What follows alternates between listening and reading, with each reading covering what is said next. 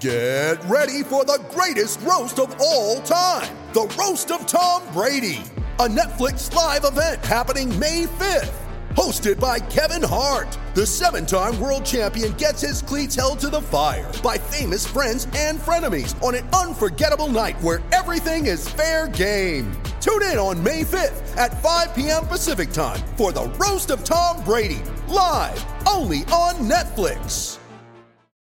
America. Ten, hat. Let's repeat our creed.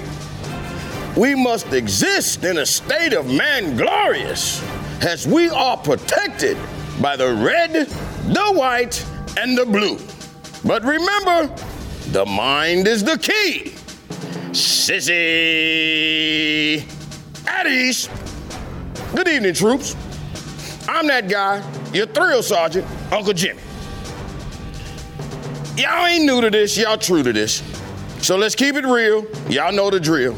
Let's hit them buttons. Hit them likes, hit them subscribes. Jason wants five stars, okay? Let's give it to him, all right?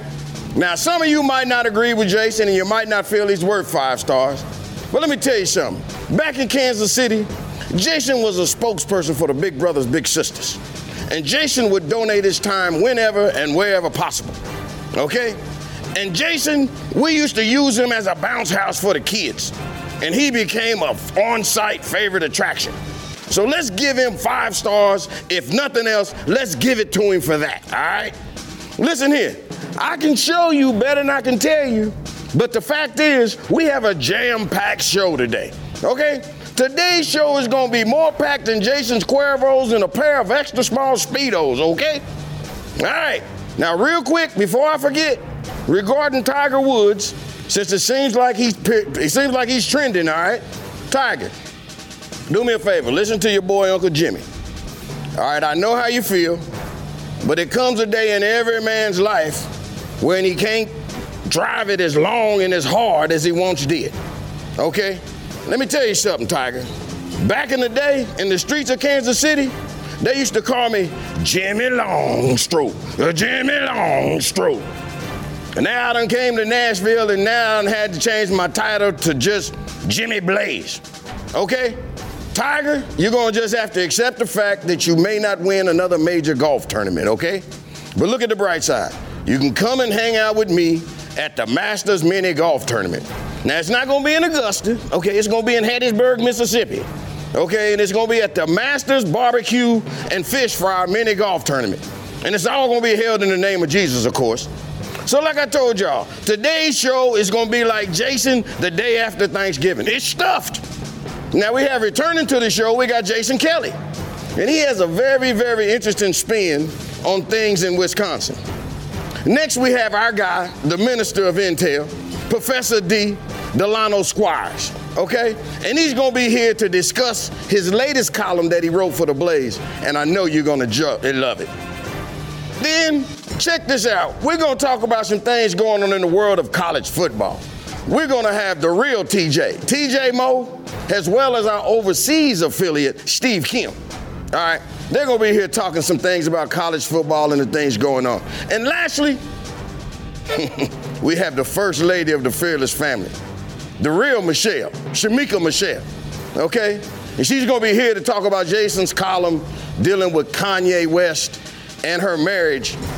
And uh, she's gonna add her thoughts on this situation and talk about what she thinks about Kanye and Kim's little entanglement. Listen, I'm just glad that Shamika's back here today. And I don't, I'm so happy I don't know what the hell to do. Because seeing Shamika makes me feel like a man. And anytime I see her, I have to say, Prison out! Release the doves. Release the hounds. I need you to type dilly dilly if you feel me. And like they say in Steven the Universe, if every pork chop was perfect, there'd be no need for hot dogs. So here he is, the biggest hot dog of them all, the big boss, Jason Big Whitlock. Check it out, y'all.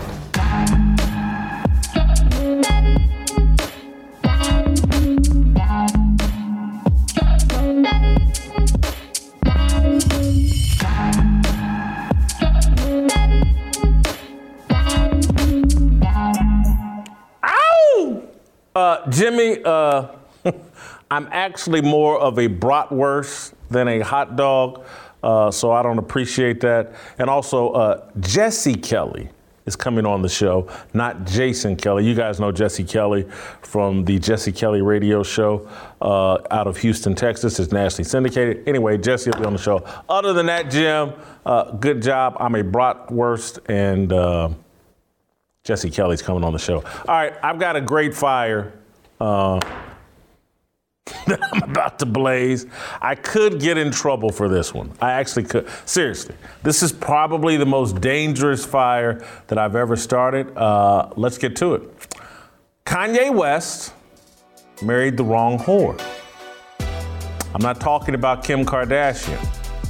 I'm referring to fame. Kardashian is the other F word. She's a feminist, which is just as bad. Fame is Kanye's true love, the addiction that alternately tortures and pleases him, the obsession that has turned his life into the Truman Show, the fixation that caused him to abandon the name his mother gave him and relentlessly pursue a woman who loves transactionally. Kanye West is a fame whore and a cuck. His relationship with Kardashian is emblematic of an American male culture that chases social media approval and disavow, disavows man's natural leadership instincts to maintain peace at home with a feminist spouse. A seductive tramp brought a billionaire rapper to his knees. But Kim Kardashian is really just a symptom of Ye's fame addiction. Why are you laughing? I'm calling him Ye, you call him Yay. She's the crack pipe lost beneath the driver's seat of his car. She's a clue to the depth of his descent and addiction. At 19, while high on ecstasy, she married a music producer. At 26, she fueled her celebrity with a leaked sex tape. At 31, she married a journeyman NBA player. By age 33, she was married to Kanye West. Today, as of this show, the mother of four is in a relationship with a 28 year old comedian. On Thanksgiving Day, Kanye released a five minute self emasculating video begging for Kim Kardashian to take him back and copying to a laundry list of wrongdoings. He called the video a prayer, and a choir sang in the background.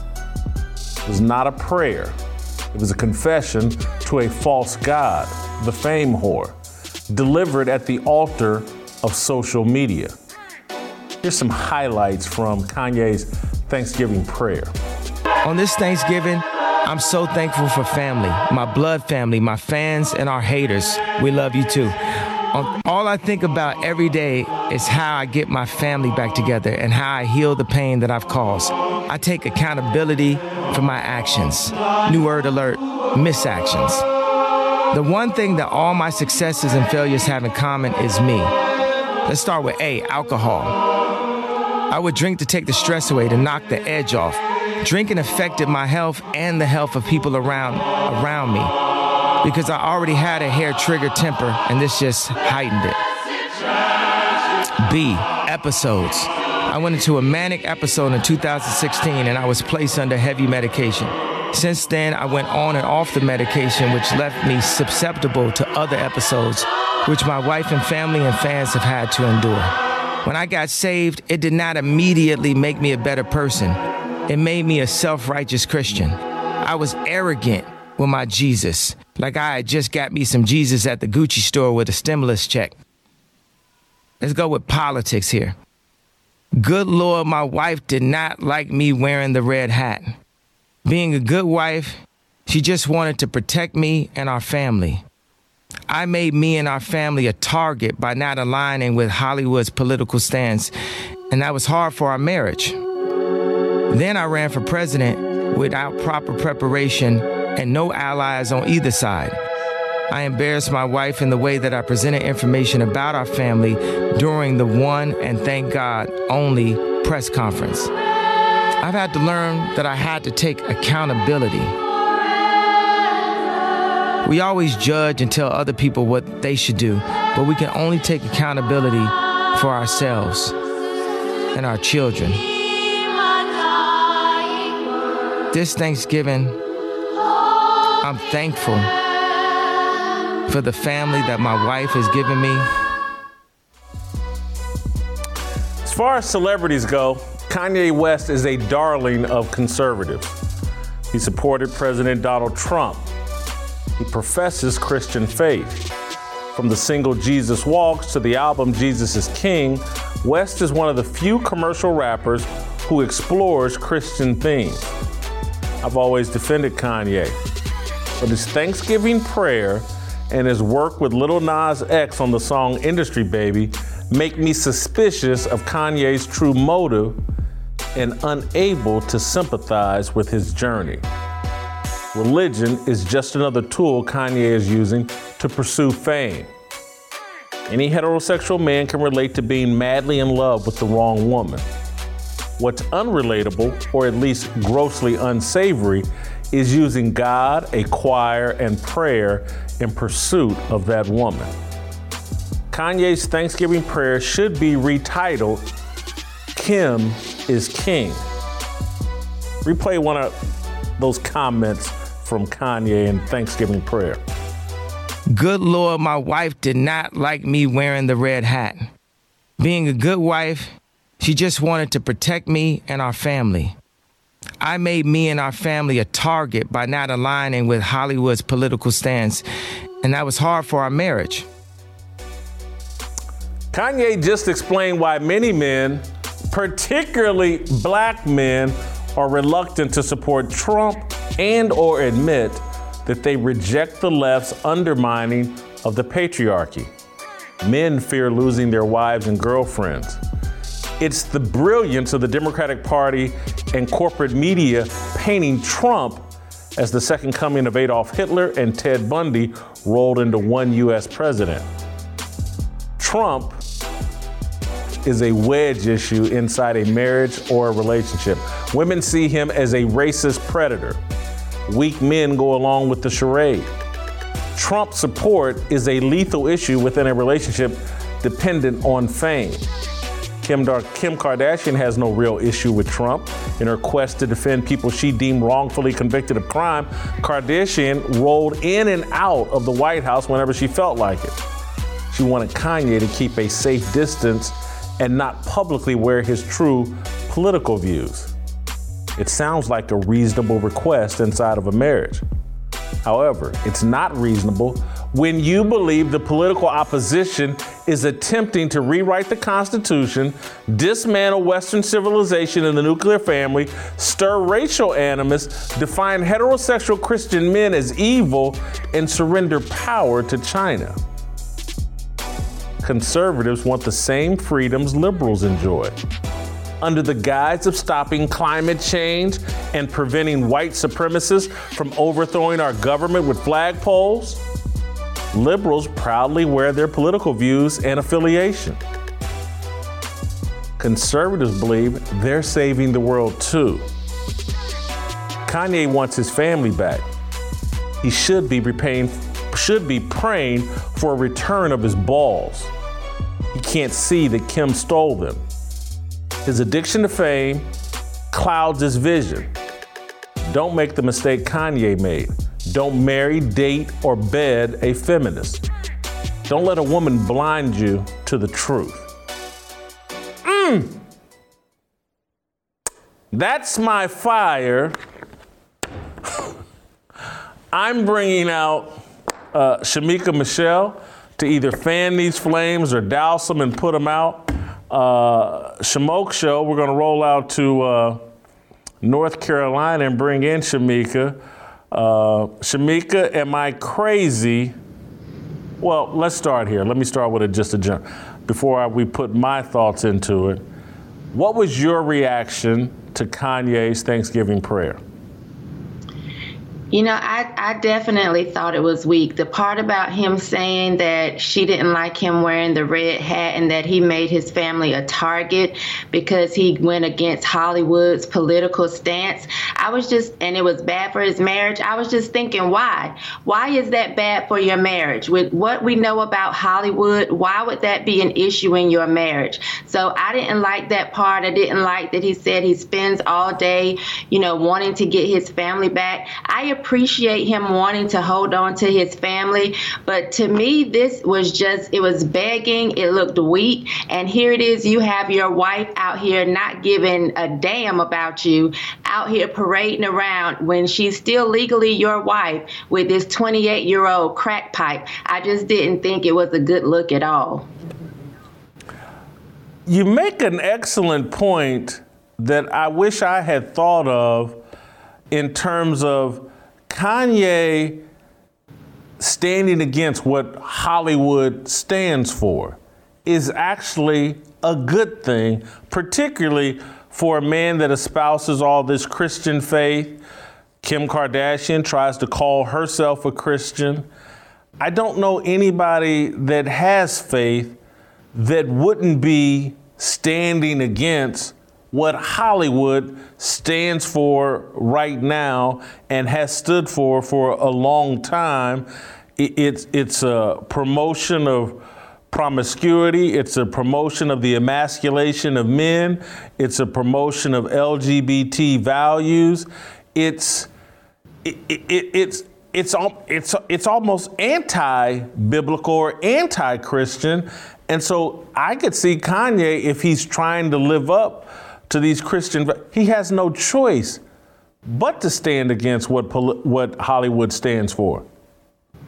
Exactly. So that's why I didn't understand why this would be an issue in his marriage. And when he went on to say that the way he presented his ideas was an embarrassment to her, it, it just didn't make complete sense to me. So I can, ex- I, you know, from the beginning, I have not felt like Kim was a good fit for him. To me, she is his Beyonce. To me, Kanye worships the ground that Jay Z walks on. And so when Beyonce said, I break the internet top two and I ain't number two, I feel like Kanye said, Well, let me get, I, I need number two. I feel like from the beginning, he saw what Kim looked like, and that was something that he wanted. He wanted what Jay Z had. He's a, a great artist in his own right, but I feel like he has just been chasing his own version of Beyonce.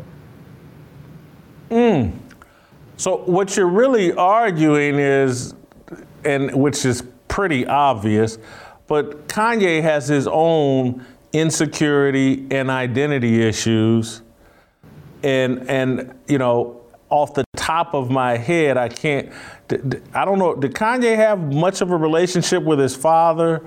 Uh, he he. I know he was very close to his mother, but here's a guy with all this money, all this fame, but seems to be locked in an identity struggle.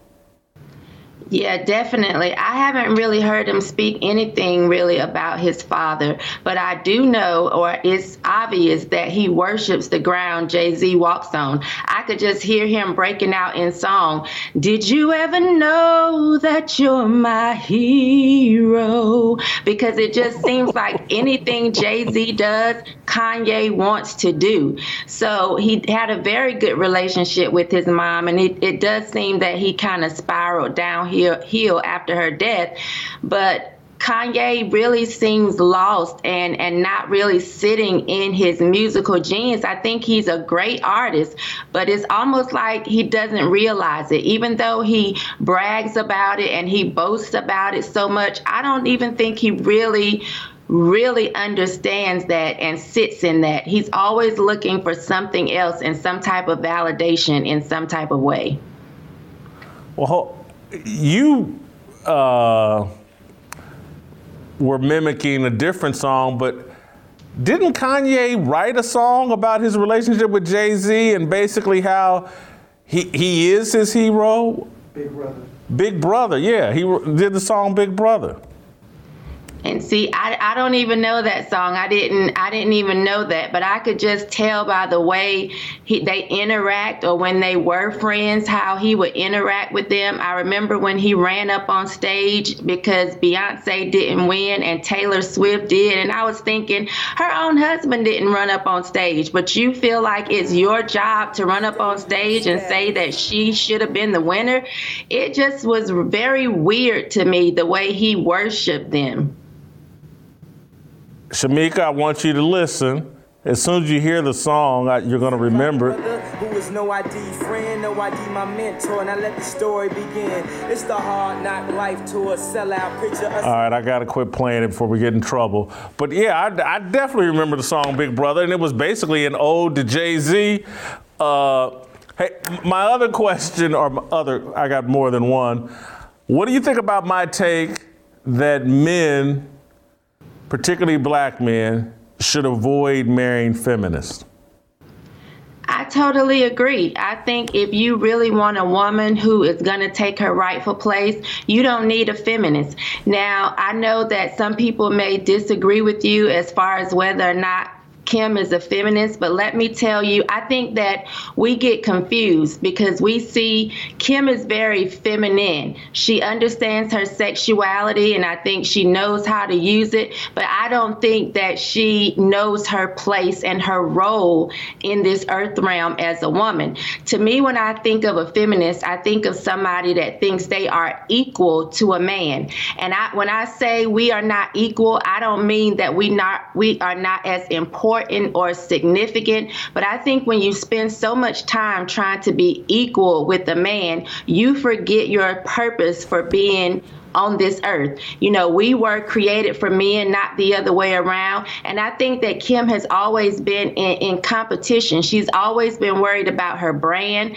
She's always been worried about how she looks and and her, and her money. I don't think she ever married any of these men to be a true helpmeet to them, to support, assist, fulfill, and satisfy. I don't think that was her first role ever. And I don't think Kanye was any different. I think Kim was in it all for herself. I think she sees herself as equal to men, even though she is feminine, she's beautiful, she dresses nicely. I don't think she sees herself as a true support or help. And so, therefore, to me, she is a feminist because if you are not fulfilling your role in this earth realm as a woman, you know, you begin to diminish what your role actually is because you're so busy trying to compete or be equal to a man. So she would be a feminist to me. And I think black men should avoid that unless you're fine with, you know, not having the respect and admiration that you deserve.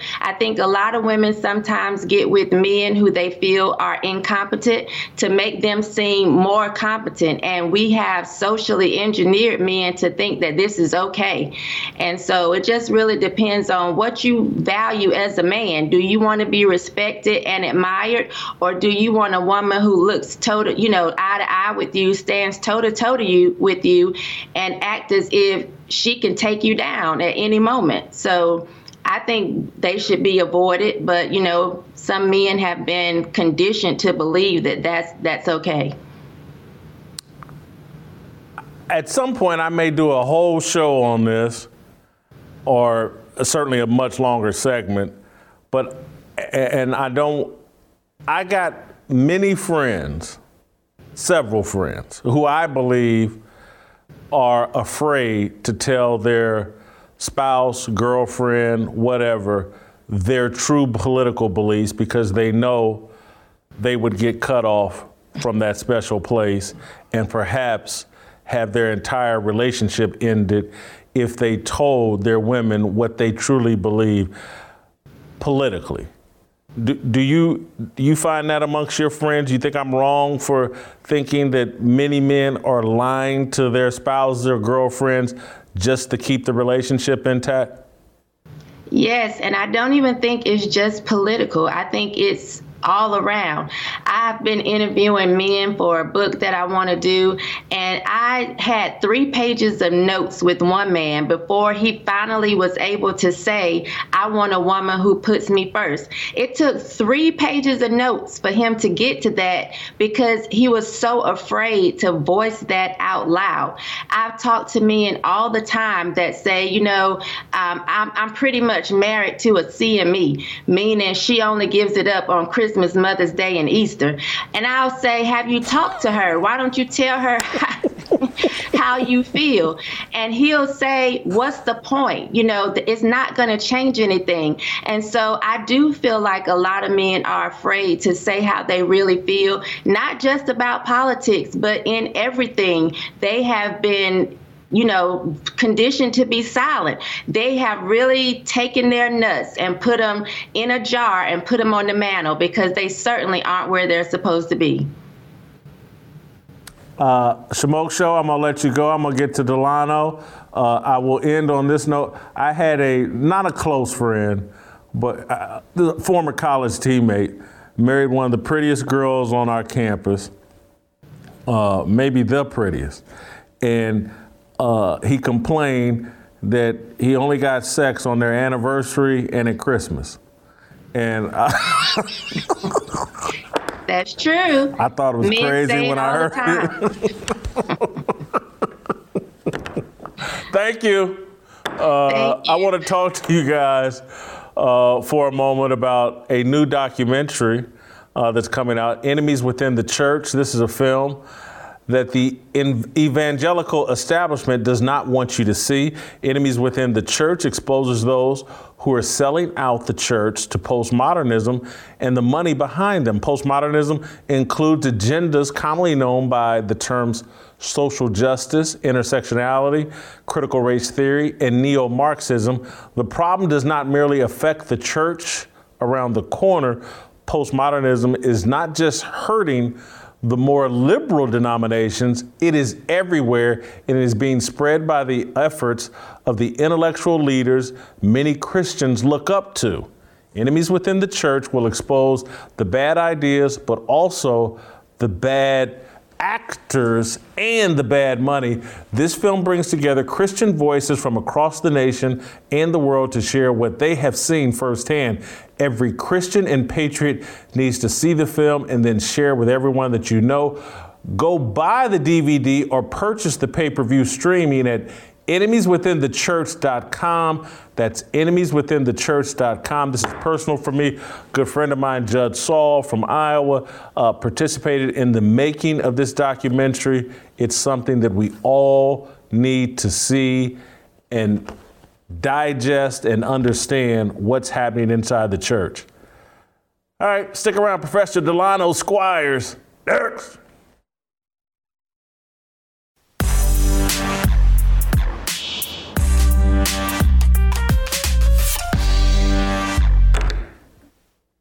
All right, welcome back. Time to roll out to Washington, D.C. and talk to the smartest man on the show. Uh, Delano has written a column about uh, some solutions, the antidote uh, for some uh, Democratic policies, a way to push back. He calls it the You First uh, uh, plan. But before we get to Delano's column, I want to get to Delano's take on my take on Kanye West and Kim Kardashian and his Thanksgiving prayer. And Delano, I'm going to start you here. Mm-hmm. Do you believe Kanye is using religion in pursuit of fame? Or do you think he is sincere in his religious pursuits? That's a, that's a great question. Um, I tend to think that Kanye is sincere in his religious pursuit. Now, the extent to which his faith is genuine is something that him and God are going to have to sort out, right? I can't look into a man's heart and tell whether he is truly converted or regenerate or born again, however you want to phrase it. But I don't I don't doubt that he feels a particular religious conviction and sees himself as a Christian, regardless of what his his actions would, would demonstrate. So in that sense, I, I tend to think that he's sincere, and I, and I thought he was sincere when he made the Jesus is King album, and when he's talked about his faith publicly. But um, since that time, he's done a number of things and said a number of things that make me question whether or not I'm dealing with an actual, you know, born again Christian or someone who has sort of deep moral convictions, you know, so with a sort of a sprinkle of religiosity sort of papered on top. You know, let me ask a different question then that's related. Because uh, I agree with you, it's difficult to second guess anyone's walk, uh, and because you don't know how tough their struggle is. Do you think his walk, the way he's walking it publicly, mm. is that good or bad for Christians and faith? Is he setting a good example? Is he helping or hurting? Because I, I got to say this when I was living in, or not living, but I don't want to exaggerate, but when I was spending a lot of time in strip clubs and uh, drinking and carousing and just that's one of the I had religious faith, but mm-hmm. I did not wear it publicly because I didn't want to make a fool out of other Christians and or myself. Mm. I didn't want to re- misrepresent the faith, and so I kept my religious convictions more private. I, I, would occasionally reference it in columns and things like that. I'm wondering if he's doing a disservice while he's struggling so mightily is he doing a disservice by wearing his face so publicly? Jason, I think that's a question that every Christian has to to deal with at some point, because basically what we're getting into is whether a self-professed believer is tarnishing the family name by the things that they say, do, and advocate publicly.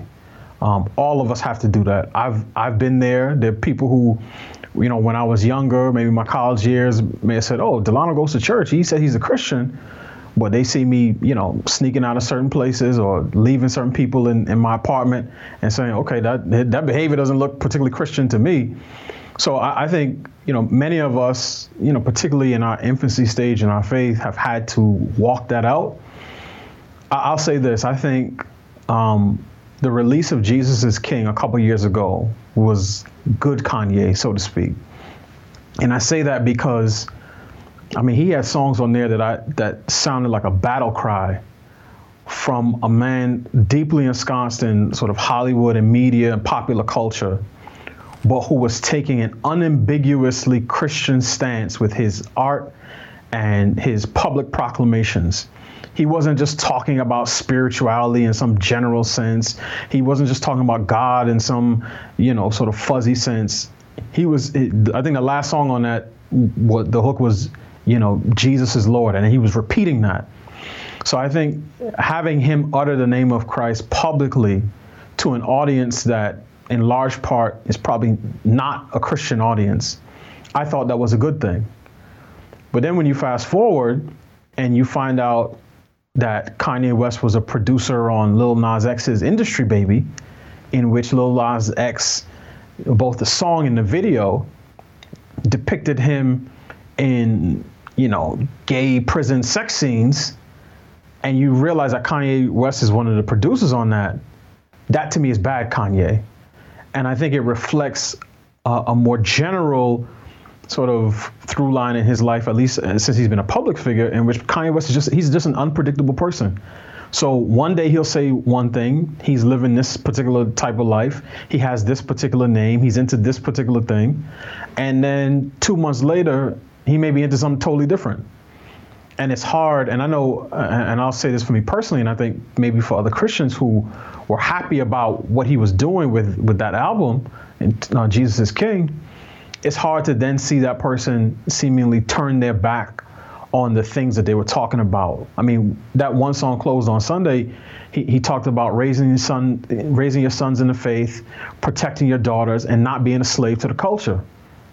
And I was like, yes, that's that's exactly what we need more rappers to talk about. But then you fast forward a couple years, and I mean, he seemed like he was back in the cultural change that he had threw off when he released that album. So it, Kanye is just a hard person to pin down. And if I was, if anybody who's looking for someone to put their faith in, right, publicly, and saying, I believe what this person is saying 100%, I'm riding with them, they should not choose Kanye West because he's just, he's way too unpredictable and mercurial and, you know, he, he's going to blow at some, at some points wherever the wind is blowing. So people should be careful. I've lived long enough, Delano, to remember that political affiliation was pretty much a non-issue as it related mm-hmm. to relationships between men and women. It, it, didn't matter who you voted for, what your political beliefs were. You know, th- there was a common there was common ground between the two political parties and ideologies.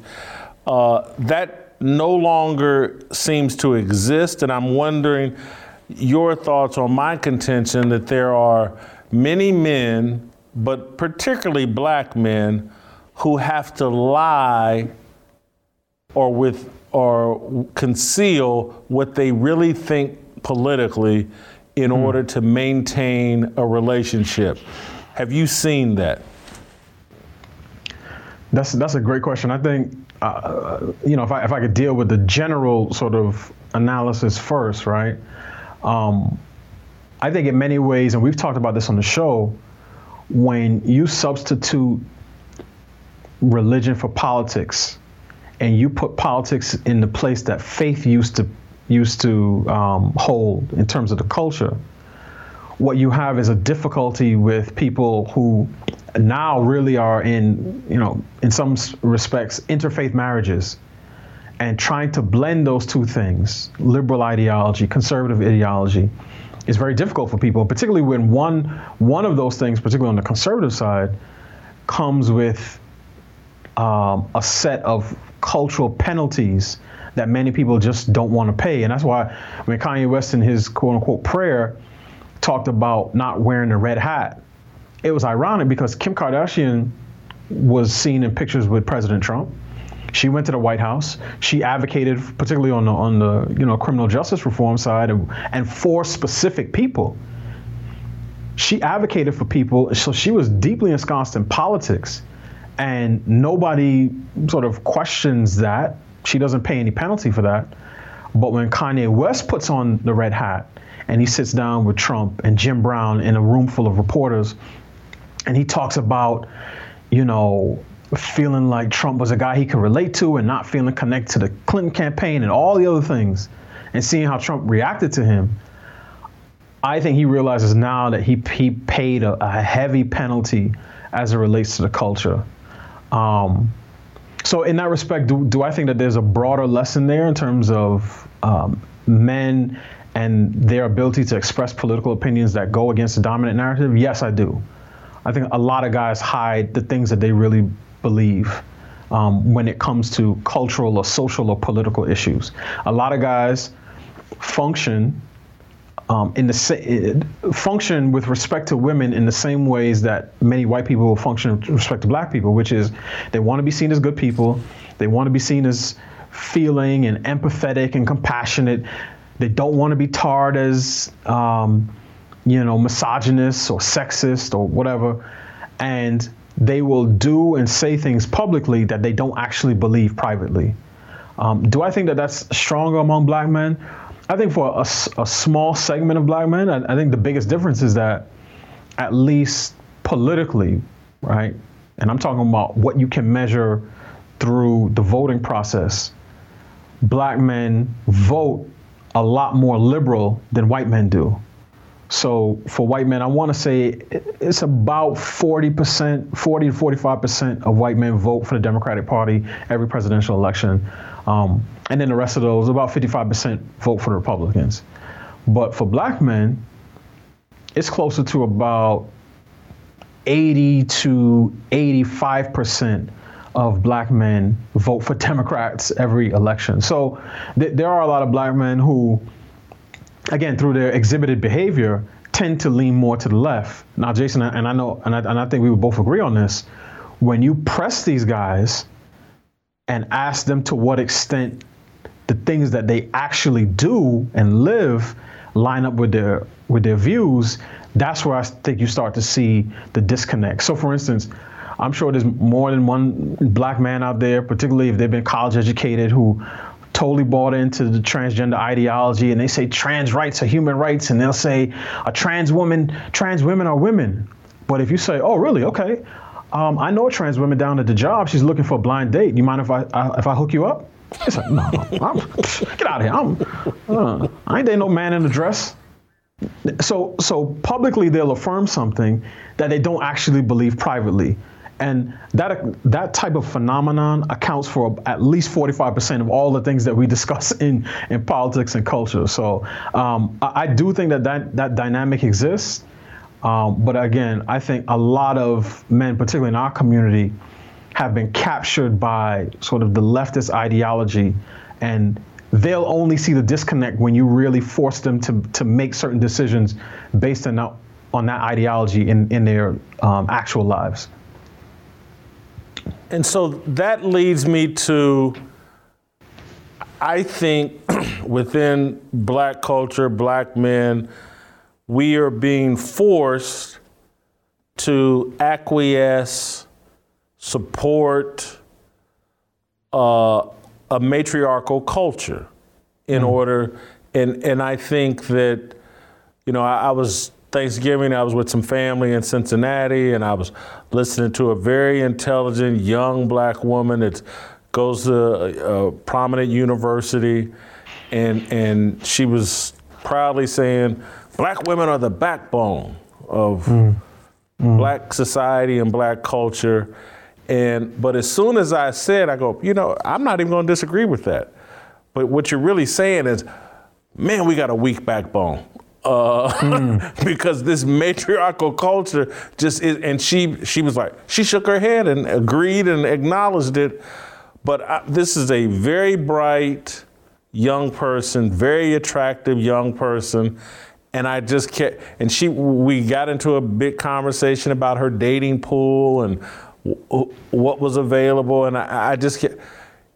She's got a, di- a tiny pool and any mm. man that hops on board with her is going to have to probably bow to her. She's going to be more educated. This is a very bright person, doing very well in school, comes from a very good family. She's built for major success and and and she was talking openly about what type of men were available to her and what you know what her standards were. And again the, it was just this little tiny pool. And i was thinking whoo and he's gonna have to bow down to her. Mm. and and i'm just I, I, I see black because of this political bent because of of the way society black culture is so matriarchal, I don't think we could, maybe we can never recover from that. We, we mm. men will never be leaders again within black families, black culture, the black church. Mm. I, I, I just, I guess I'm very pes- pessimistic about that. Your thoughts as someone who's actually in a marriage and li- yeah. I'm speculating you're living it. I, I, I want to be hopeful. Um, I, I choose to have faith that the type of revival, you know, revolution, renaissance, whatever word you want to call it, that needs to take place in American culture generally, but specifically within black culture, I'm hopeful that that can take place. I'm hopeful because of shows like this. I'm hopeful because of other black men and women who are thinking clearly, who understand that trying to subvert the rules and laws of nature never ends well. I'm hopeful for people like that. I'm hopeful for just a, a resurgence in terms of national conservatism more generally and hearing people prioritize culture, the family, uh, um, some of our other social institutions above, you know, a five percent tax cut and ensuring that you know Amazon and, and, and Twitter and Facebook have the right regulatory environment in which to operate in the United States. I'm hopeful for people, conservatives, whether they be black or white, who say, you know what, we're not going to have a country if our families continue to disintegrate at the rate that they've been been disintegrating. So I'm hopeful for those things. I, I do think that there's a remnant out there to again borrow for some some biblical terminology um, because some, some of these guys I know personally. I know guys who who are married men, faithful to their wives, love their children, you know, lead their families well, would die for their families, would do anything to protect their loved ones. Um, I see these men, and I, and I know them personally. Now, is that the vast majority of black men throughout America? probably not in terms of you know men who are have not been again captured by sort of that that leftist ideology. But I think there, there are enough seeds there that um, we could we can grow some some some even from a young age some boys who can take that position in in the next generation because one of the things and, and as I said when you try to subvert nature um, you you always run into trouble and for as much as women like the, the person you're describing talk about being an alpha female and they're strong and independent and empowered, women like that don't tend to stay long with men that they can dominate and control because they just lose respect for them. And, and that's why I'm talking about nature, right? If somebody is going to lead, and to paraphrase, you know, Pastor Voddie Baucham, anything with no heads is dead, and anything with two heads is a monster. So somebody's going to lead. Nature lines up so that when um, men lead women, particularly husbands lead their wives and, and their families, that that is that that sort of goes with the grain. But when men are subordinate to their wives, and even their children in some respects, because we, we're not even talking about the guys who are scared to even talk to their 16 year old daughters the girls are going out dressed like they're out for uh, employment at, at nighttime. And the dads feel, well, I, I can't really say anything because that would really just be me replicating patriarchy. So they become so toothless, they can't even speak to their own children. But when a man is like that, eventually a woman loses respect for him. And, and then they will begin to play their hand and press their advantage in the way that men who lose respect for their wives do. So it, it, starts out, guy comes home at 11 o'clock, doesn't really say much. And I had a late work night till he's not even come home at all because he knows that the, his wife won't say anything. And eventually, women end up doing the same things. And I think that is one of the reasons that a lot of marriages and relationships are struggling. Feminism teaches men and women to see each other as adversaries, as opposed to interdependent parts of a single body and I'm talking about husbands and wives here. So it, it ends up functioning like an autoimmune disease. It attacks the body from within. And that's one of the reasons why, you know, I think feminism is toxic for the culture and particularly toxic for, for relationships. It's, it's a subversive ideology, and that's why anything built on it can't stand. And that's why we're to the point now where the feminists have subverted their own movement so much that now they are bringing in men to advocate for. The feminists who worked throughout the 70s, the 60s and 70s to get abortion legal, to get women into the workplace, are now taking up the cause of biological males and telling them that they are the new uh, preferred class and that biological females need to sit down and shut up. And that's why you're starting to see more and more women say, I'm breaking from this stuff. I'm a woman. I've always been a woman. I know what women are. Caitlyn Jenner is not a woman. Mm. Uh, Delano, I, I, want to talk a little bit about, or give you an opportunity to talk about the column you wrote today. You were mm-hmm. so good on the Kanye topic. We kind of went a little longer than I anticipated, but you're suggesting a you first policy as an mm-hmm. antidote uh, for some of the things the left is trying to do. Walk us through your column today. Sure. I mean, the argument is very simple, and I, I mentioned this in um, in the piece itself, just as a matter of personal practice and cultural analysis.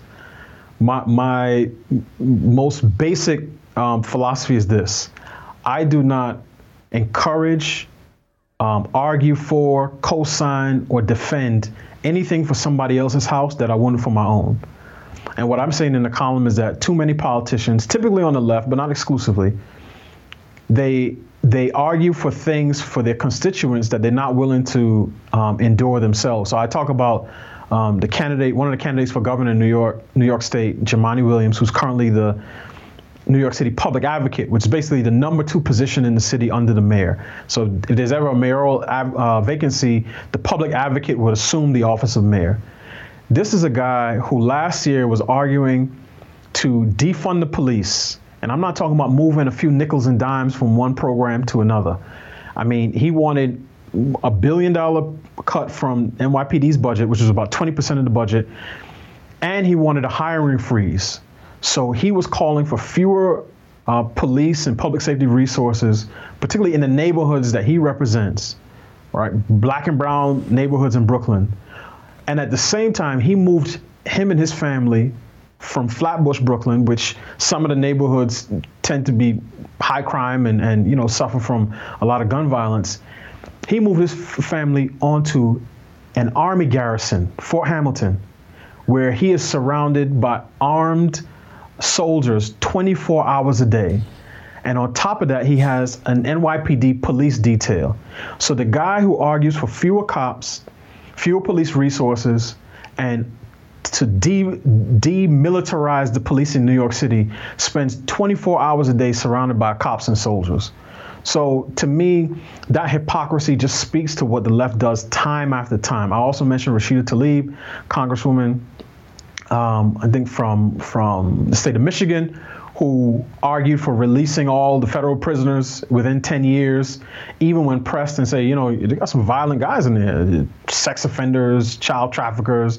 She sort of gave some non-answer and said, well, not really all of them, not at one time. And time after time after time, you see the left argue for things for the public that they don't want to endure themselves. So my position is this: the You First policy s- simply says any policy that a politician argues for, they have to be willing to endure themselves.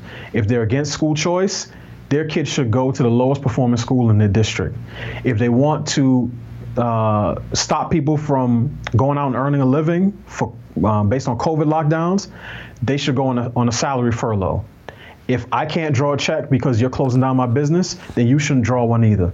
And I, I just go through a list of other um, you know, areas in which I think that would apply. And the last one I think I ended on is the area of race.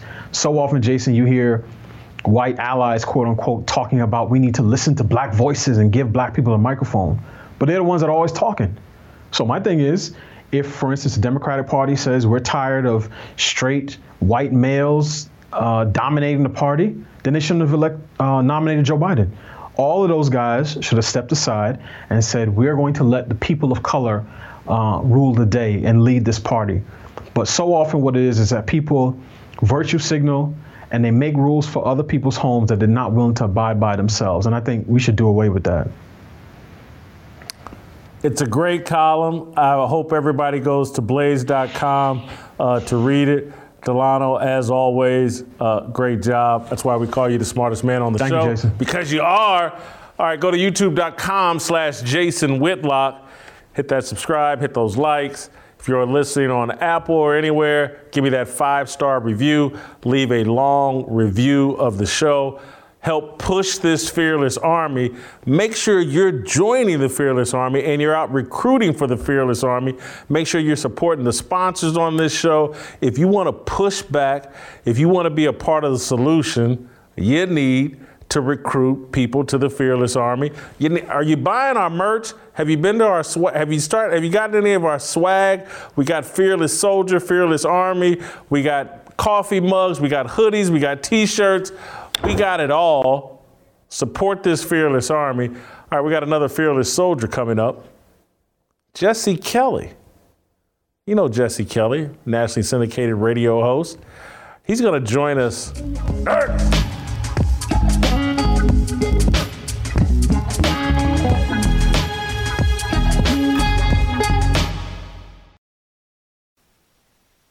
All right, welcome back. Uh, I'm really looking forward to hearing from this next guest, Jesse Kelly. Uh, he ran for Congress in Arizona. Uh, he's a former U.S. Marine. He lives in Houston, Texas. He uh, hosts his own radio show, The Jesse Kelly Show. Uh, yesterday, Jesse tweeted out something, an analogy, uh, a hypothetical analogy comparing the Kyle Rittenhouse situation. I can't do it justice. It's it's amazing. The it's a long thread. I just want Jesse to explain it. He he he walks us through what would happen if the Kyle Rittenhouse situation had happened to a black person who was protecting a Detroit, I think was the city he referenced, and if there was some uh, pro life protests going on that had turned violent. Uh, I'm going to let Jesse explain, but I thought it was amazing and it made a great point. Uh, Jesse, could you walk our audience through uh, the hypothetical analogy you made that I thought made a very powerful point? Sure, happy to. I, I, my point was simply this. I, I, just wanted everyone to imagine this. Imagine there was a, a, a big pro life rally somewhere, and I picked Detroit because it was just a city. Pick any city, Chicago, anywhere. Pick a city. Pro lifers are out there, and they're having one of their big pro life rallies. You know, you know, save the babies, all that stuff, which is great. It's fine and it turns violent. The pro-lifers turn violent, and they start torching stores and kicking in windows. People are getting hurt, and this goes on in this city for two or three days. And let's say a black guy with a Black Lives Matter shirt on shows up in town with a weapon, AR 15, pick your weapon, and he decides he doesn't want this car dealership to burn. He doesn't want these dirty pro lifers to burn it, and he stands guard. He gets attacked on camera. On camera. Everyone has their cell phone out, everyone's recording it. He gets attacked on camera. He defends himself. Two of the pro life violent rioters are dead. Now, I, I, I, skipped right past this part. Let's just assume, we can, we can all assume he w- wouldn't be charged. That's an obvious. I'll come back to that point in a minute. He wouldn't be charged. But what would happen to that guy? I mentioned I, I, I shortchanged him when I wrote the thread. He'll undoubtedly, undoubtedly have a book deal, easily six figures, if not in the millions. He would be that night, not the next week, that night, he would be on every single cable news show there was, and they wouldn't be hard hitting interviews. It would be, boy, how could you how could you stand up to this kind of fascist right wing violence like that? What inspired you? Was it your parents? Could you tell us about it? It would be a bunch of that. He would meet with every single elected Democrat. He'd be sitting courtside, courtesy of LeBron James, at every Laker game he wanted. He'd be on every celebrity's Instagram page with their arm around him. Now, the, the, the way I shortchanged him was I pretty much stopped there. He'd get drafted to run for office. He'd speak at the Democrat convention he'd win a Nobel Peace Prize. I had a friend reach out to me and say they'd give that guy a Nobel Peace Prize, and they would. They'd probably give him an Emmy. And I'm not overstating this at all. That guy would be already a household name. They'd make dolls, they'd be selling dolls of him in Target. But let's forget about that for a minute. Let's say they did charge him, and let's say he did get acquitted and you had a bunch of Republicans out there who'd been calling him a violent, racist, black nationalist the whole time. It's, it's on their Twitter pages. It's, it's, they've all written it down. And even after he gets acquitted, they're out there saying these violent, racist black people, these black nationalists, they've got to be stopped in response to him getting acquitted and then some crazy white dude, some low IQ, violent white dude out there. Let's say, let's say he's a Trump supporter. He's got a MAGA hat on in his Facebook profile. Let's say he gets in his pickup truck and goes and mows down 60 black people in a parade. I mean, God forbid, obviously, but let's say that happened. What would be the response? That would still, Jason, that was how many days ago? That would still lead every single news show today, but uh, lead the news show. Forget about that. Amazon Prime, Netflix, Disney Plus, they'd all have profile profile of a killer on this guy out already. Uh, his family and friends would not only have to move, they would all have lost their jobs already. Their employers would have been hounded into firing their people. His kids, his nephews, nieces would not be able to go to school anymore. Uh, there would be an FBI investigation. In fact, I would suggest multiple people would be in custody. If you said hi to that guy on the sidewalk, you'd be sitting in an FBI interrogation room today. Today, you would. There would be investigation after investigation. There'd already be congressional hearings. It would be in the news forever. Instead, we just had a terrorist, a domestic terrorist, I don't care about his belief system, mow down 60 people in a parade Apparently, he's a violent guy, and he did this after everyone in the media, including the President of the United States, by the way, called Kyle Rittenhouse a white supremacist. This guy mowed down 60 people, and it's gone like that. This is the largest domestic terrorist attack on U.S. soil in years. Years. It's already out of the news. That is a bad situation, and I don't know how the country can recover from two completely different systems like that. It's not really race, is what I'm pointing out. It's are you an aide to the left or are you an enemy to the left? And if you are one, you are going to be a god. And if you are viewed as the other, if you're viewed as an opponent for it, they will destroy you and everyone you know without a second thought. That was my point. Jesse, I think you already know this but I'm going to point out the one flaw in your brilliant analogy. The one thing that's not remotely believable, and people will hear me say this, and they're, they're going to, or people on the left are going to call BS and Whitlock's just caping up for conservatives. But I can guarantee you one thing that would not happen in, in your hypothetical situation. If someone went to Detroit while it was getting looted and rioted, burned to the ground by pro life people. And it was captured on tape of them attacking this guy. I don't know a conservative who, who would be upset with that guy for shooting those people. I think, every, oh. I think we would all support that guy's right to defend himself and defend the city of Detroit. And we'd be sitting there going, what are these pro life people doing? Burning and looting this city and causing this kind of havoc. You're a disgrace. You've disgraced our beliefs. And, and this is not the way we uh, handle things. And so I think the major difference is this guy, the hypothetical black guy, he would be celebrated by conservatives, in my view, and be like, hey, man, this is why we believe in the Second Amendment, and this is why we believe in self defense. Oh, oh, I agree. I, I, have no problem with that at all. You're, you're 100% right. It would be, it would be, you know, hey, good job, buddy. You're good. You should be protecting dealerships. You're right.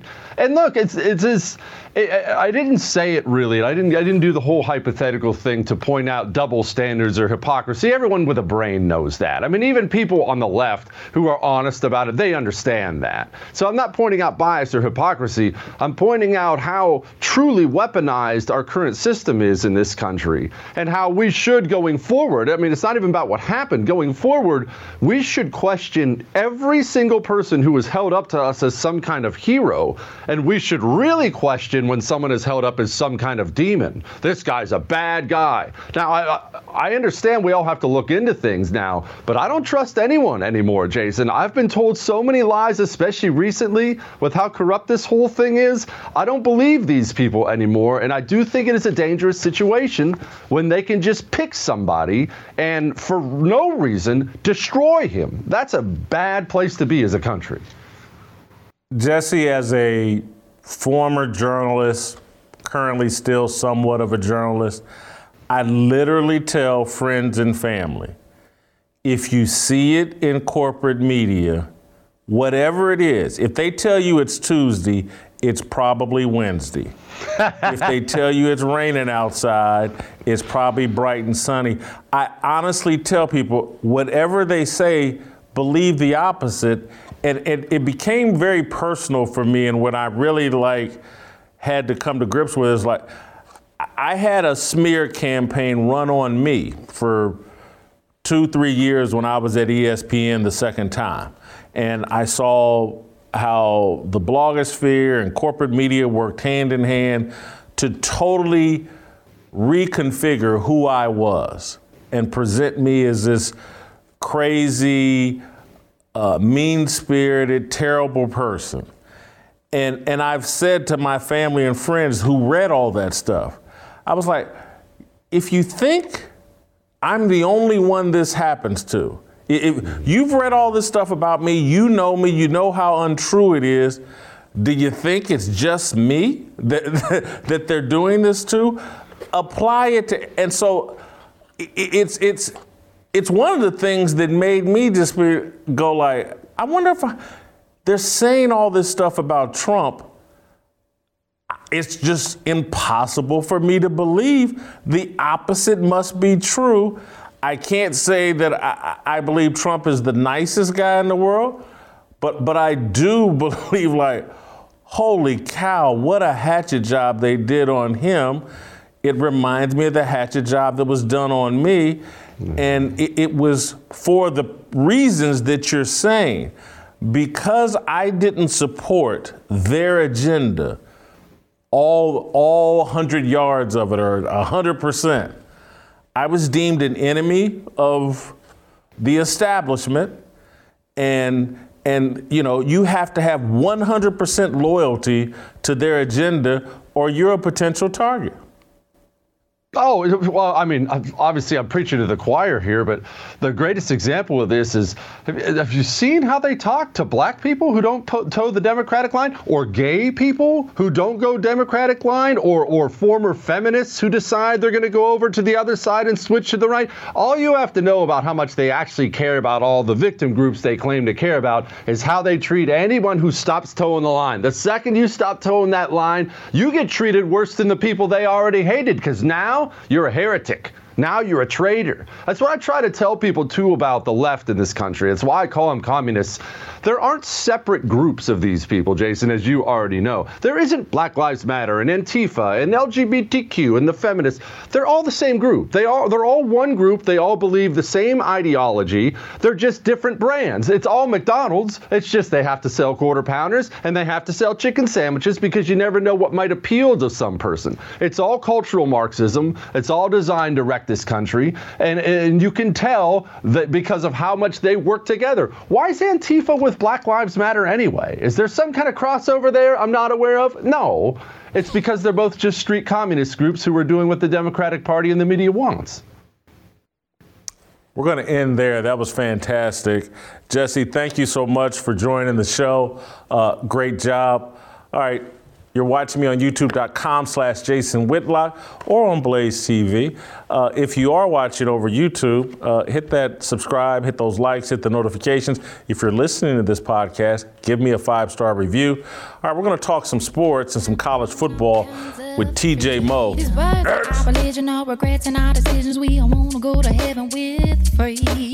my obligation, no hate, discrimination, raising up your hands for freedom. All right, welcome back. Uh, I want to get two different perspectives on what's going on in the college football world. Yesterday, uh, and early this week, a big shakeup in college football. Lincoln Riley leaving the University of Oklahoma to be the head coach at USC. He's getting a phenomenal uh, contract to be the head coach at USC. Brian Kelly leaving Notre Dame to become the head coach at LSU, replacing Ed Orgeron. Uh, Brian Kelly getting a big pay raise and a big job uh, moving to the SEC. And so I want two different perspectives. I want a former player's perspective, and so we'll go to TJ Moe, uh, the former Missouri wide receiver, and then we'll follow up and we'll roll out to Los Angeles and hear with the Korean Cosell, Steve Kim, who loves college football and watches college football religiously. Uh, we'll get his take on all of this. But we'll start with TJ. And TJ, uh, the first question I'll ask you is who got the better coach, LSU or USC? I don't think there's any doubt. I think it's USC. I think you're talking about a guy in Lincoln Riley who, you know, for what the standard was for salaries at, uh, you know, prior to the last year or two, he's making about 7.6 million in Oklahoma. His last five years are at the very top of what you can produce outside of about Alabama. He's gone 12 and 2, 12 and 2, 12 and 2, 9 and 2, and then 10 and 2 this year. He went to three straight college football playoffs. He is a brilliant young genius. Um, he's not a guy that you're taking near the end of his career. He's young. He um, he's the first guy that USC has actually gone to steal, and I, I have for years wondered why the top guys, uh, excuse me, the top um, programs across the country don't do this more often. USC is a top 10 brand in college sports. And so, you know, you went and got Lane Kiffin when he had spent one year at Tennessee, of which he went seven and six. He bolted. By the way, he had already failed in the pros when he tried with the Raiders, going four and twelve and one and three. One got him was one game over 500 in the history of his uh, collegiate uh, career. He failed. Obviously, they uh, they fired him famously on the tarmac. Okay, then you go get Steve Sarkisian after he had never finished better than eight and four at Washington. Nice, young, good coach. You thought obviously he had his issues with intoxication. He was fired midseason as well. Then you go get Clay Helton, who had never been a head coach before in his life. He obviously did not work out. He obviously did not work out. And so you end up with a, there's really two to three giant donors at USC who said, We are tired of this. We have proven under Pete Carroll that we can be absolutely dominant, that we can have Heisman Trophy winners here. And we're doing it in a place, the Pac 12, where it is not nearly as difficult as you're seeing in the Big Ten and in the SEC. So there is no reason we should not go get a top coach across the country. You went and got probably the brightest young offensive mind there is and pay him whatever it takes to get him there. Mm. Based on that answer, my next question, your answer may be obvious. Who got the better job, Brian Kelly or Lincoln Riley? So there's obviously a lot of factors when it comes to what makes a job good. But part of what makes a job good is how can you ascend to the top the easiest, right? It's like, what is your year to year path to success. Now we see the Pac-12 misses the college football playoff basically every year. I mean, I think USC uh, USC had a chance at it a few years back with Sam Darnold. They're basically not there though. Nobody is. The Pac-12. We how many times do we joke around and say, "Well, Pac-12's out of the playoff picture and it's week six. I mean, it happens routinely. We thought this year when Oregon pulled off the upset against Ohio State that they had a chance. Turns out they didn't. Uh, this happens routinely. You have some good programs over there. Utah's good, Oregon's good, Washington's good off and on.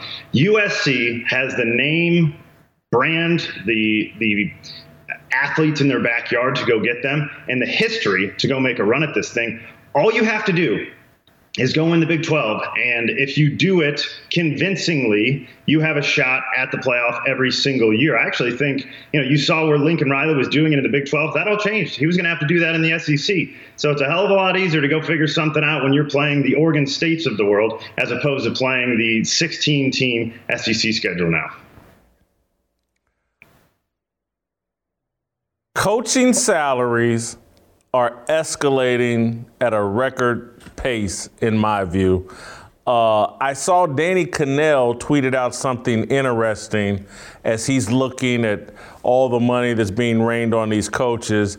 And he basically acknowledged that he's pivoted now and, and, and like, hey, look, the players need to be cut in more on the financial end of this deal. And I know we have the name, image, and likeness stuff, but now that seems like Danny Kanell, who had always been a guy I think that was against paying the players, is like, wow, you know, look at all, you know, they're get, coaches are getting $100 million contracts, they're getting paid nine, $10 million a year. Uh, it's time to cut the players more in on the finances of college football. Do you agree with that? Well, it's a good question, um, and it sounds nice and simple, but uh, as you know, or anybody who's actually ever dove into this topic understands, it's not so cut and, tr- cut and dry. I mean, you know, right after I got done playing, there was a ton of talk about the Northwestern team trying to unionize, and I actually went around on some different networks. I was on with Fox and MSNBC and some others saying this is an absolutely utterly terrible idea unless you suddenly want to sign up to pay for some taxes and you want to be fired mid-season because you can't make a, a throw on the out route. you know, if we're if we're trying to become employees, that's not a real brilliant idea. Now, if you want to do this, I'm all for it. I think players should be earning some money for what they're doing.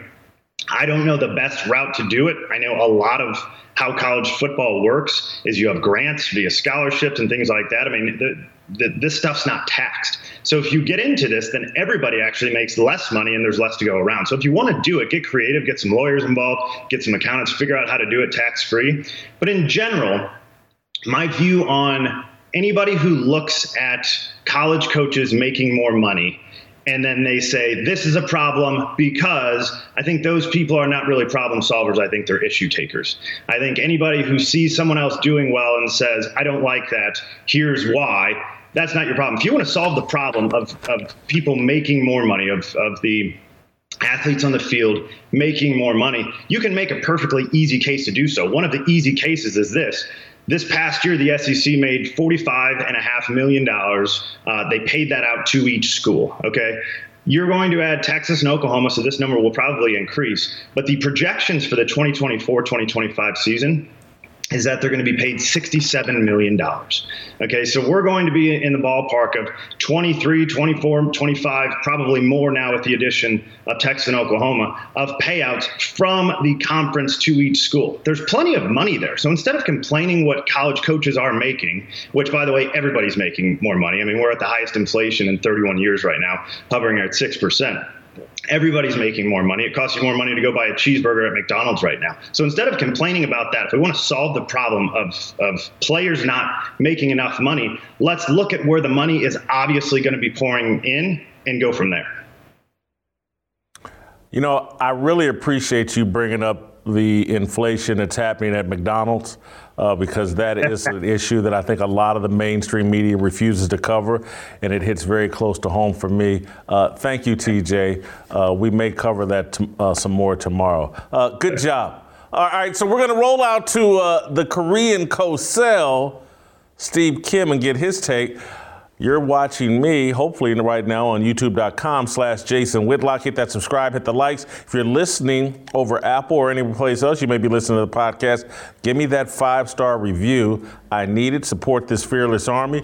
Hit that five star, leave a comment, leave leave your opinion of this show. That's how you help this show, not only by supporting our sponsors, but by giving me those five star reviews. All right, Steve Kim, the Korean Cosell.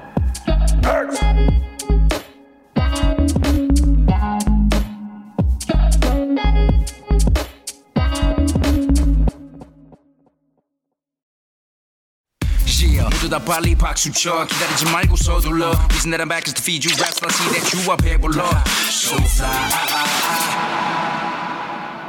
all right time for the Korean Cosell uh, we're going to stick with the same topics as we just covered with TJ Moe, but I'm going to twist up the questions a little bit. Brian Kelly takes over at LSU. He leaves Notre Dame. Uh, Lincoln Riley leaves Oklahoma uh, for USC. I'll start out in Los Angeles in California. Steve, tell me, I'm sure you're excited about Lincoln Riley's uh, hire at USC. Why do you think he fixes what's wrong with USC? Well, in, in Lincoln Riley, you're getting one of the brightest offensive minds in football. You take a look at his run with the Sooners, four Big 12 titles. He went to the playoff three times, and they're a top five program you know, it's really interesting the reaction of Oklahoma fans. Right now, the way Lincoln Riley not only left the program, but rated them and took certain coaches, and it looks like a recruiting class over to Southern California. He's looked upon as a two legged dust bowl right now by Sooner Nation. As for USC, not only is this a big hire for them because they want to play big time college football, and it's obvious to me that certain factions told their school president, Carol Folt, Carol, uh, you could be green, you can do all your SJW issues, you can do all that stuff you want. Don't mess up our football. There's that old saying, we better not have a university embarrass our football program. So I'm glad certain people still have their priorities straight at the University of Southern California.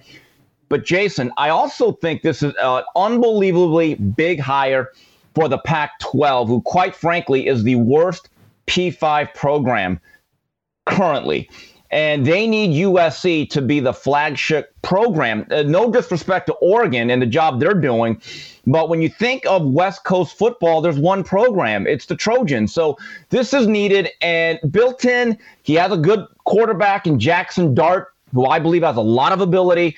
So this is big for USC, but it's really a statement that hey, football still matters to us. Do you think Brian Kelly take the money out of the equation, do you think he re- he'll regret leaving Notre Dame for LSU? Yes and no. And I want to preface this by saying I never thought I'd see the day where a coach at Notre Dame who was not fired, that was actually very successful, would leave immediately for another college job. This was not Gerry Faust going to Akron here. Brian Kelly, in my view, is a top 10 coach if you look at the track record. A couple things, though. The only thing missing on his resume is a national title. Now, he got to the national title game in 2012. He's been to the playoff a couple times, but then he just didn't have enough athletes to compete with the SEC. I give him a lot of credit because the Notre Dame job is a little bit more difficult than a lot of other football programs because the academics, there are some restrictions, okay? And he believes, well, wait a minute, am I really playing on a level playing field top to bottom against the LSUs, the Alabamas, the Ohio States, and the Georgias? And he's thinking to himself, you know what? I got to get that ring. Been to the title, I've been to the mountaintop, but I want to get that ring. And that, as, is he going to regret it? Well, probably not every two weeks when he cashes that exorbitant check. But he's going to find out one thing the SEC is different. And once you lose a game or two or too many games, that job becomes very, very difficult. But Brian Kelly, going all the way back uh, to Cincinnati to Notre Dame, I don't think he's going to have any problems really fitting in at LSU from a coaching standpoint. I, I do wonder about his personality, how that's going to really play in the Bayou. You know, what, what I find odd and just a tiny bit troubling about Brian Kelly's decision is that he's basically acknowledging, you know what? You know, playing by more of the rules than everybody else, because you have to at Notre Dame, uh, coaching kids who tend to be a little bit better students than the schools at these Power Five conferences. You know what? you know, this is fine but I want to get my hands dirty. I, I, I want to do, I want the freedom to do what everybody else does. And so I'm going to leave this program that again, uh, Steve, they still have a chance. It's an outside chance of making the college football playoff this year. And he left. Yeah. This is crazy to me. And it, it, it just speaks to, the obsession with winning it all is paramount. It's far more than helping kids or being in a stable program. Or, or because again, I guarantee you at Notre Dame, you're dealing with more two-parent kids than he will be at LSU, and all that's fine and good. But the guy just wants to win at the highest level. And so if I have to go down here to LSU and get involved in all the shenanigans that go on in the SEC, uh, I'm going to do it. it. So any of it troubling or just disconcerting to you at all? I mean, on the surface, it is. Here's what I find ironic. You had one coach, as you detailed, says, you know what? Let me play some SEC ball. Let me get down and dirty in the muck. Well, Lincoln Riley – his school was going to the SEC, and he said, "Nah, I'm good. I'm good. I don't need that gauntlet. Let me go to the Pac-12 where I could dominate recruiting. I could basically plant a flag in Southern California." And really get about 75% of the best kids from that area, which he was doing in Oklahoma, by the way. So it's really two different approaches. One guy said, you know what? Let me take the path of least resistance in the Pac 12 Okay, but the other guy said, well, wait a minute. I've already made the playoffs here. I just need to get over a little bit. Is it troubling? Yeah, I guess. Look, college football has always been a business. Now we're just more upfront about it. It's that old joke in boxing. Instead of taking money under the table, you just take it in an envelope over the over the table. So I, I give Brian Kelly credit for one thing. He is what he is like he wants to win a national title. Like I referenced a few minutes ago, he looks at his resume and he says, What's the one thing missing? What's that one distinction that is keeping me from being at least a coaching legend for my generation?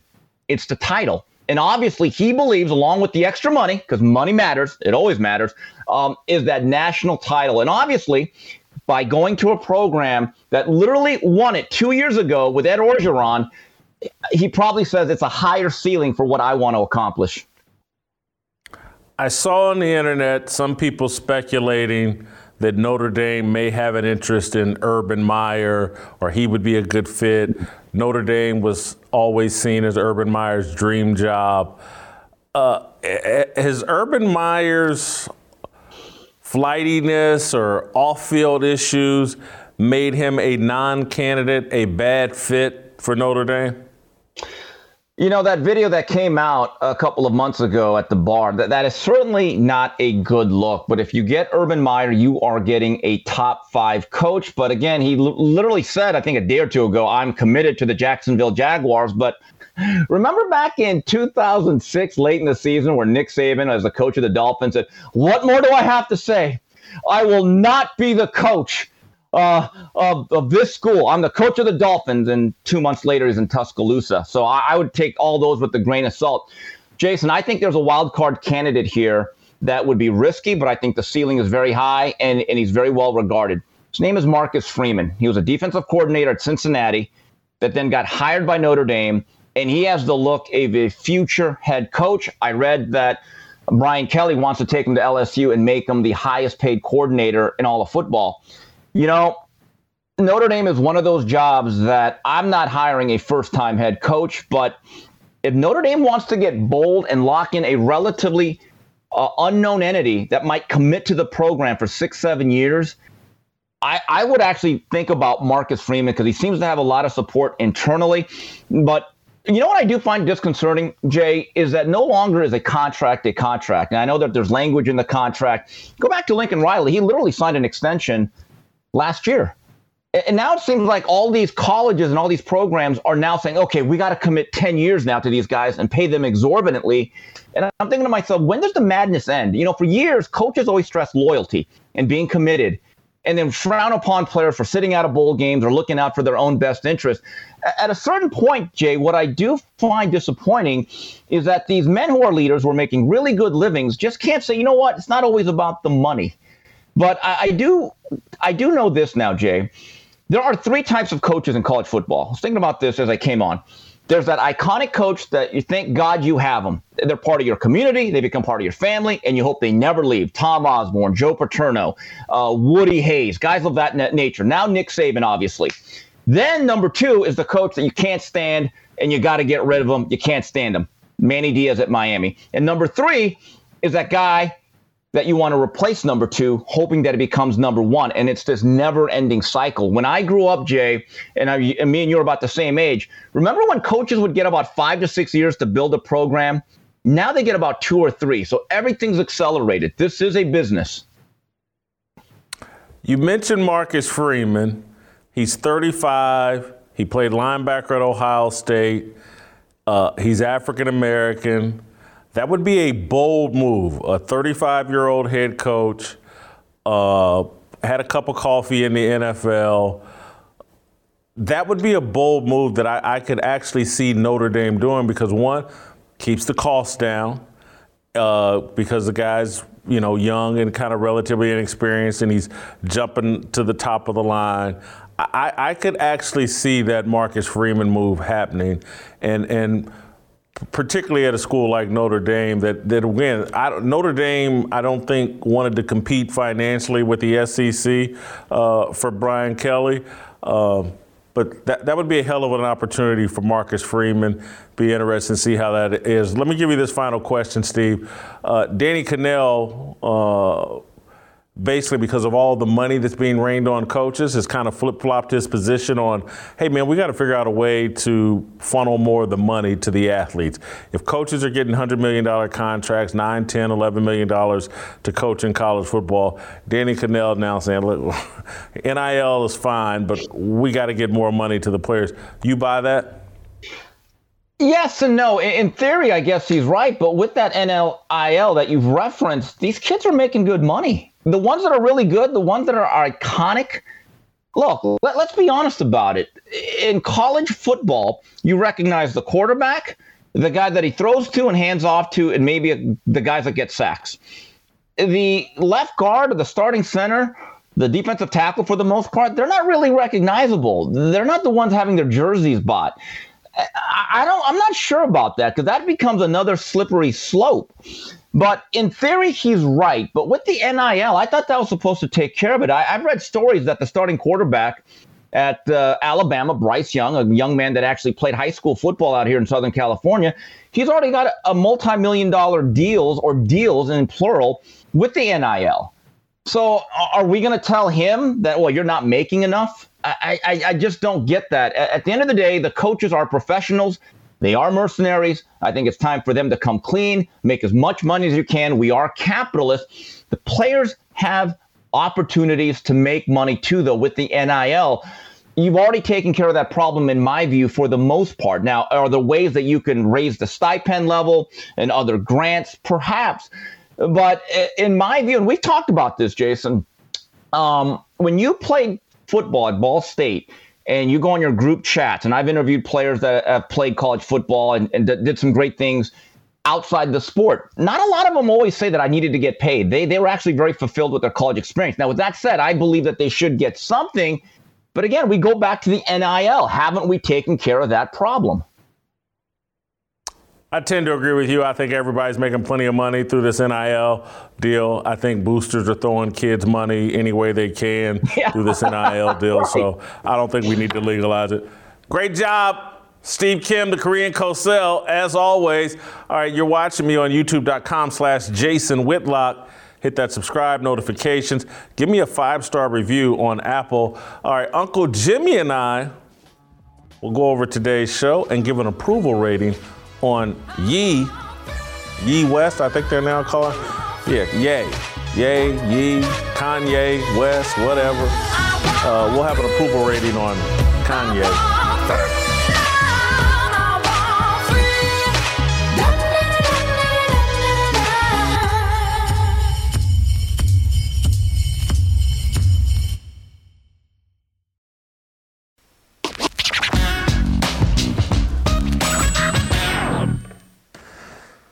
Right, welcome back. Time to wrap up the show. Uh, bring in our man, Uncle Jimmy, uh, to review uh, my work today.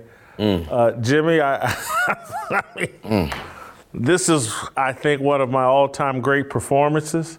Uh, I'm sure you're in agreement. I mean, look at that lineup we had today from uh, Shemeka, Delano, Jesse Kelly, Steve Kim.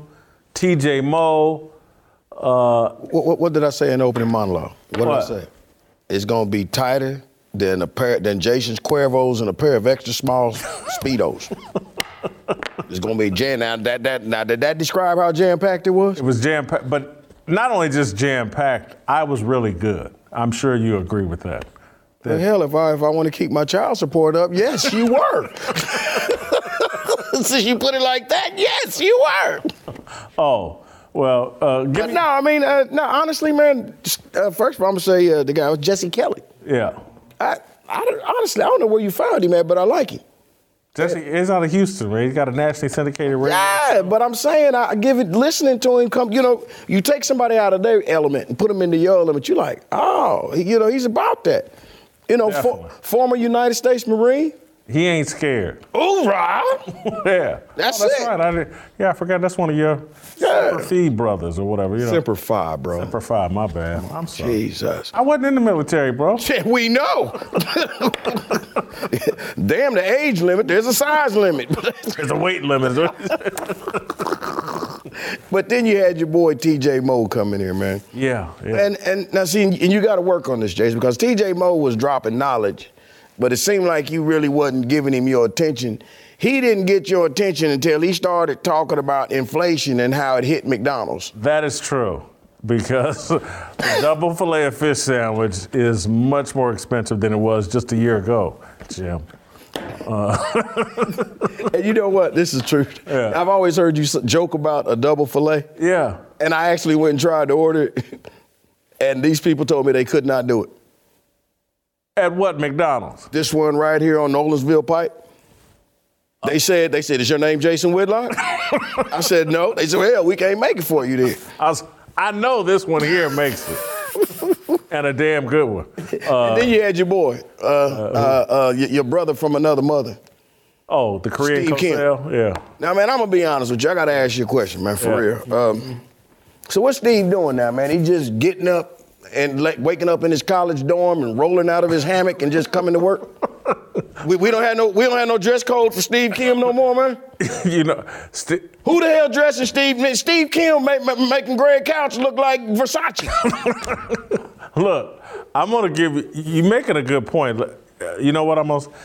I might, I may jump Steve Kim and TJ Moe about this. This is what I'm talking. We got an image to uphold, bro. It, it's like the non brothers are kind of dressing down, and it's always casual Friday. You ain't gonna say nothing to them. Jim, you know you lying there. you know that's a lie. well, they about to find out, huh? I, don't, I don't like this job too well. Who he think he is? Yeah, I'm. I'm. A, I'm a, I'm, there's a good chance uh, TJ Moe will be uh, here in Nashville next week, so I may address that. Oh yeah, I mean, and I'm glad you brought that up. I had nothing to do with that. That's all. Yeah, that's all on you. Had nothing to do with what? Bringing up that thing about how he dressed. I didn't say nothing about that. Let's get to your boy Delano. Yeah, Professor D. Yeah. And I'm, I'm gonna tell you this now. See, remember yesterday with Dave Shannon? Yes. Remember how Dave went down deep and talking about they got to die? You didn't realize Delano had to show he had some thug in him too. Did you hear him today? There's been times that uh, I've been seen coming out of some unsavory places too. Did he say that? he was talking about Walmart. but, but, it's two o'clock in the morning, though. and then wait a minute, I could be tripping, but uh, did Delano crack a little transgender joke? With, yeah, Delano cracked a little transgender man Delano about that oh, life. Caitlyn Jenner. See, I didn't even say that, man. Oh, yeah, Caitlyn. You know? Yeah, that, I hey, man, I, am just simply, I'm happy to see, man. I didn't know Delano's showing. He got a little thug in him, too. Yeah. He, he's like, I've been questioned by the police before. Look, you know? uh, let me just say that he'll put the ski mask on before a lot of folks. oh, I can believe it. I mean, you can look where, I mean, you can tell from the way he talks, man. I mean, he, he, reminds me of your boy that uh, you said killed Jam Master Jay. But anyway, keep going, man. I did not say that. anyway, keep it going. Keep moving. Well, I mean, but uh, if I'm not mistaken, am I, am I down to last and damn sure certainly not least? Shemeka? Jim, th- this will probably get me in trouble for saying this, and so I want to apologize up front. Real good. Man, I'm not lying. I know Thanksgiving just passed. Not damn, looking at Shemeka make me hungry all over. we're in, this is a terrible conversation we're having. Well, I, but, but, but let me let me go ahead and get back on track. I just Shemeka made the comment, mm. and she used the analogy CME. Yeah. What was what that stand for? Uh, Christmas, Christmas, yeah, Christmas, Mother's Day, and Easter. Yeah. And that's true.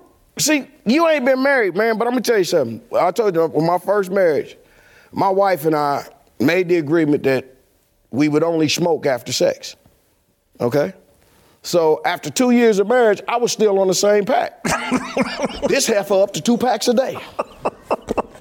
So there is some validity to what Shemeka's saying. and, and, furthermore, let me just say this to you and Shemeka talking about, oh, well, he lying and it didn't mean it. Hey, man, let me tell you something. It ain't, hey, man, it's been a many a marriage that's been held together by a good lie. okay, straight up, man. And, and trying honestly, man, y'all, y'all sit up here talking about Kanye and Jay. Man, who amongst us, who amongst us ain't father the child amongst the whole? who? I mean, don't don't be judgmental. yeah, I, I knew you would cape up for Kanye on that. Come on. Uh, you, you judge, live, judge, lest ye not want to be judged. Yeah. You live in a glass house. I throw not stones. yeah, no, you, you can't. Yeah, you're right about that. There you go. All Come right, on, man. Let's go ahead and get to our approval rating for Kanye West. Uh, and, you know, maybe we'll get some of your thoughts, further additional thoughts on Kanye and his Thanksgiving prayer. Uh, look, job performance, he's a celebrity. He does a good job at being a celebrity. Uh, so I'll give him a 23 in job performance. Uh, I give him a 25. Perfect score. Kanye is married to Kim Kardashian and fathered four kids. Kanye's net worth is $6 million. No, it's more than that. Six billion. Sorry, excuse well, excuse me. His child support is gonna be six million dollars by the time Kim get done with him. Oh yeah, he doing everything he's supposed to do to get that woman back. I'm not mad at him. Uh, uh, character. I'm I'm down on Kanye's character right now. I, you know, the Lil Nas X video, and I, I, didn't. I certainly didn't like this whining and begging he did on video Thanksgiving prayer. So I gave him a three in character. Look, man, child support make you do a whole lot more than whining and begging. You keep, I mean, honestly, man, you, I, I, you, you being judgmental, Jason. Honestly, trust me. You, you, that, that one that got away. Trust me, she'd have had you up here. Listen, man, I give Kanye a zero because he normally be talk. He talks crazy anyway, but this time right now, this is out of character for him acting like he acting because this time he keeping it real. He's serious about this. He's like, okay, I was wrong. I know I shouldn't have done that. And what you said was right about the. You know what? I don't even care about the fact that you slept with Drake. It's okay. okay, just I just want to come back home. So yeah, it happens like that, man. Yeah, you gotta move. Look, I, I, have I've made some mistakes and. I was gonna say, Jason, that, come on, man. Toss some fish Jason, back into the water. That I Jason, when you left California, you still had a dog kettle in your apartment. hoping she come back. That's why I left. And until today, I, let me ask you this: yeah. Are those things paid for? That you is, are you done paying for them? Stop it. Okay. Uh, authenticity. Uh, wow, Jim, I can't believe you went there. Authenticity. uh, I'm gonna. What about the dog? You know that dog. He's like, I miss that dog. Man, Jason had that dog talking. He would walk up. it's like, look. Hell, I don't know. Frank. Uh, authenticity. Damn it, I shouldn't have said that because she watches this. Anyway, authenticity, I give Kanye a two. And just because I want this over with before you put some more of my business out on the street. Wait till tomorrow sees this anyway. I give him a 23, man. Seriously, man. The, life, the man lost his wife, his kids. He lost his best friend. Life got a way of slapping your ass back into reality. I don't care who you think you are. That's true. Uh, it factor. Uh, you know, he draws heat. He draws attention. Uh, he was very arrogant. He said he's very, very, very, very, very, very attractive in his deal. I, I'm gonna give him a 21. You know, man, I, am gonna say this, and this is gonna really kind of upset you, because Kanye is black, but he needs Kim's darkness in order to complete him. You know, she'd be on that other side, that dark side of. Oh, some people think she's a witch. Well, that's what I'm really talking about. That's really what I'm talking about. Some people think she's a, a handler. Yeah, and that's his problem because he went for a ride on that broom and he ain't been right since. I give him, there you go. 23. There you go. Uh, it factor. All right, I've got him at 49, a dumpster fire right now. Somehow you have him perking at a grease fire, 71. Hey, man, messing with a Kardashian to get that for you, man. you, can't, you can't hurt his hustle, man. Come on, man. It ain't like he's trying to get back to big, ugly Kardashian. He trying to get back Kim, man. Did, did I ever tell you the story about uh, I had a cabana right next to Kim Kardashian at Wet Republic mm-hmm. in Los. This is like when Wet Republic first started, and this is be, this is before Kanye. But I, I did get to see Kim Kardashian, closest me and you, in a bikini. It's real. So you are saying? So you understand what Kanye talking about? It, it's I'll just it's real. It's legitimate. There you go. Cabanas. That was one of the but they, like the corner of your mouth right here. All right, we out of here. See you tomorrow.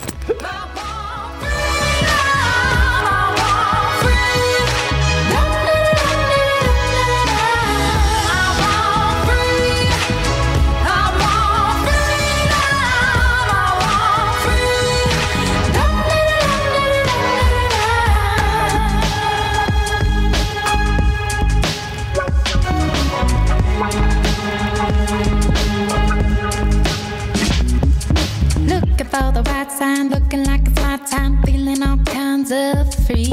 These words are our religion, all regrets and our decisions. We all wanna go to heaven with freedom. It's my obligation, no hate, discrimination, raising up your hands for freedom.